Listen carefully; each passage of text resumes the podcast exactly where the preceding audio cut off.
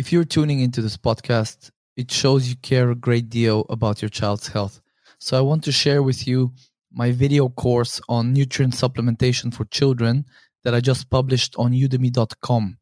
If you check the description of this episode for the link to my website where you can sign up to my mailing list, as soon as you sign up, I'm going to send you a voucher so that you can get this video course for free. And in the course, I'm going to discuss the most important supplements for children and how to pick quality supplements, how to avoid poor quality ingredients, how to avoid potentially harmful extra ingredients, and basically how to steer clear of the marketing ploys designed to sell us inferior quality supplements. So I hope that you get value out of this course. I'm sure that if you apply the knowledge you learn in it, you will save not just time researching these supplements, but also money. And most importantly, you will get the best quality supplements that your budget will allow so that you can provide your child with the nutritional support that they need. So check out the description for the link to my website where you can sign up to my mailing list. And as I said, as soon as you sign up, I'll send you the coupon to get the course for free. And if you do sign up, please let me know how you find it. If there's any other information you would like me to include or any other feedback, I would be very grateful if you could send me that. Thank you. In this episode, I'll go over the 5 core supplements that you can use to support your child nutritionally. These will be digestive enzymes, a multivitamin and mineral blend, probiotics, essential fatty acids, and calcium and magnesium. So before we get into the actual supplements, what is the rationale for supplementing your child's diet? So very briefly, the bullet points are many autistic kids have self-selected and limited diets. So these types of diets put the children at risk for nutritional deficiencies and imbalances. So adding nutrients in is a bit of a kind of like a guarantee or insurance policy that you will cover your child's nutritional basis. Then things like gut infections, oxidative stress, increased toxic burden, and other bodily stressors greatly increase nutrient demands. So your child may require more nutrients, but they might not be getting enough if their diet is fairly limited, or if they have a gut dysfunction that can impair whatever nutrition is coming in. It could impair its digestion and absorption. So this is another way to add that nutrition back into the diet. And another thing which many people don't realize is that today's food is much less nutritious than the food of 50 or 100 years ago. So due to poor farming practices, we farm the same piece of land year in, year out, and that causes a lot of the nutrients. Basically, the plant uptakes the nutrients as it grows, and when you replant the next year, there's less of those minerals and trace elements for the next batch of plants to uptake. So that's one of the reasons why today's food is a lot less nutritious. Also, another reason for the rationale to supplement your child's diet is nutrient supplementation has actually been shown in scientific research to improve health biomarkers and even in some cases certain autistic symptoms. So we have studies supporting that. Okay, so the first supplement is digestive enzymes. So what these do is basically they help your child digest their food more fully. So anytime the intestinal lining is compromised, whether it's due to leaky gut, inflammation, harmful gut bacteria, pathogens, or O3, then the intestinal cells' ability to secrete digestive enzymes can be diminished. So the cells of the gut, remember the intestinal lining is only one cell thick, those cells also secrete certain enzymes to break down food before it can be taken in and transported into the body. So when those cells are inflamed or damaged, obviously it reduces their ability to secrete these digestive enzymes.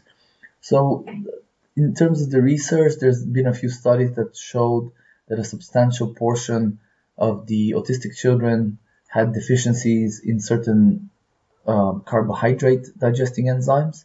And the interesting thing was that all of the children in the studies who had enzyme deficiencies had loose stools or gaseousness. So there's certainly some type of association there, as you can see.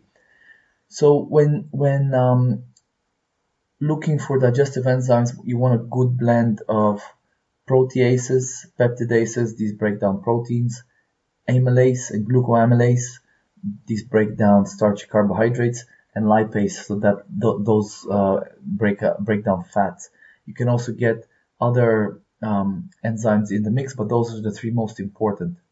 Now, in terms of actual supplements, you can get enzymes as chewables, so they're usually flavored, and some kids might not want to swallow pills, so chewables are something a strategy you can use to give to your child. So chewables are an alternative if your child won't take pills. Alternatively, if you don't want to give your child chewables because they have added ingredients usually and flavors and sweeteners and things like that, what you might do then is you take the normal enzyme capsule, open it, and sprinkle it on the first few bits of food that your child eats. So that's another way to give your child the enzymes. Next up is a multivitamin and mineral supplement. So you want this to go with a high quality blend, of course. You want the full spectrum of B vitamins, so B1, B2, B3, B5, 6, folate, which is a B vitamin, and B12. Very important, the folate needs to be either folinic acid or methylfolate. Don't go for something that is folic acid as the ingredient. And then the B12 needs to be methylcobalamin, not cyanocobalamin. So I'll have an article on my website about this in case you need to reference it again. It's also in my book in chapter 9, I believe. Then, of course, you want other vitamins in the mix. You want vitamin A, C, D, E, and K in the multivitamin. You want your essential minerals to be there, so calcium, magnesium, zinc, selenium, manganese, chromium. Then you want trace elements occasionally. Some good blends will have things like molybdenum, boron. Important, you don't want any copper. You want to buy supplements that have no copper in them, and we'll get to why that's important in future episodes. And you, of course, you want adequate amounts of the nutrients. So certain I've seen many cheaper, less lower quality multivitamins. They'll have the nutrients, but they have a tiny amount, so that's not really useful. You want an adequate amount, and you want high quality forms of the nutrients. So I'll explain what I mean by that later in this episode and in future episodes. But basically, it's what I said about the folate. You want not folic acid, which is synthetic. You want activated methylfolate or folinic acid. These are much more absorbable and bioavailable, is actually the term. So the body requires less conversion steps in order to utilize them. That's important. And then, like I said, the B12 needs to be methylated as methylcobalamin. In terms of the minerals, you generally want chelated minerals, which means that they're kind of cooked with certain amino acids. Amino acids are building blocks of proteins. So they cook or they attach or chelate the mineral to an amino acid, which greatly enhances absorption and bioavailability. That's multivitamins and minerals. Next up, we have probiotics. So probiotics, as you probably know, they're live microorganisms such as bacteria or certain yeasts that can provide health benefits when taken in sufficient quantities. So there's actually a lot of probiotic research outside of autism showing great efficacy of probiotics. There is some research with autistic children, and there's not a lot of research yet, but there's definitely some good evidence showing that probiotics can help alleviate gut symptoms, and they've even been shown to improve certain autistic symptoms in some studies. So what probiotics can do is they can help to reduce the overgrowth of bad bacteria. They can improve things like constipation, diarrhea, or other gut issues. They can positively modulate the immune system, so they have a good effect on the immune system. They can reduce inflammation. They can produce antioxidants, vitamins, and other beneficial substances. They can help to stabilize the intestinal barrier, and they can improve overall digestive health. So what this means, you know, a more stable intestinal barrier means fewer undigested food particles, toxins, and little bacterial metabolites can enter into the bloodstream, where they can cause inflammation and immune reactions for your child. So you certainly want to improve your child's gut function, and probiotics are just one of the several tools in your arsenal that you can use to that end. Now, when searching for a formulation, there's in my book, I'll have an article at some point on the website with the actual strains. So there's so you want a good mix of things like lactobacillus species and Bifidobacterium species. So there's about 8 or 10 of them, like Lactobacillus plantarum, Rhamnosus, Acidophilus, and then Bifidobacterium bifidum, breve, and longum. So these are kind of ones that have been studied in autism and that they've shown good effects. So you definitely want to go with ones that have research backing them. And as I said, I'll have an article at some point with explaining which strains are the most common or most popular or most studied that you can use. Okay, next up we have omega-3 fatty acids. So these are basically polyunsaturated fatty acids that usually come in the form of fish oil or cod liver oil. And they provide support for the brain, the gut, and they can help to fight inflammation. So the brain cells, to a large extent, are made of these omega-3 fatty acids. So you can imagine they're very important for, you know, brain development. And so in terms of studies, I have 4 studies in the book that I cite where omega-3 fatty acid supplementation has been shown to improve certain autistic symptoms, to improve language and learning skills after 90 days of use, and they've even been shown to have improvements in communication and social withdrawal. So there's definitely some research backing the use of omega-3 fatty acids, but regardless of the research in autism, they're just important for overall health. So these are supplements not specifically intended to treat anything or to improve any specific thing related to autism. These are just supplements here that you need to provide as a basic nutritional support to your child on a daily basis.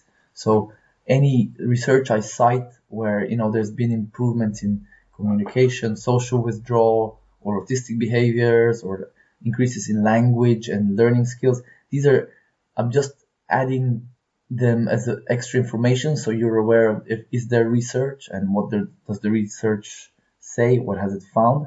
But it's not necessary for something to have been shown to, you know, for example, reduce autistic symptoms or whatever, things like that, for us to consider adding it to a protocol. I'm just kind of trying to inform you a little bit better. Now, in terms of what omega-3 fatty acids to use, so high-quality cod liver oil is probably one of the best choices. That's because it also has vitamin A and D, and intake of these nutrients is often low in autistic kids. So this is a convenient way to add them to your child's diet. And also because cod liver oil, it comes in a liquid form, it's very easy to control the serving size. And you can also get cod liver oil that's lemon or orange flavored, so it really helps to mask the fishy taste, helps it to go down a lot better. You can also get fish oil in capsules if your child can take capsules. That's another option. What you want to remember is that these polyunsaturated fatty acids, they oxidize very easily, so you want the manufacturing process to be of a very high standard. This is why you want to go with the high quality cod liver oil or fish oil. Definitely stay away from the cheaper brands, because it's much more likely that they will have contaminants or be oxidized.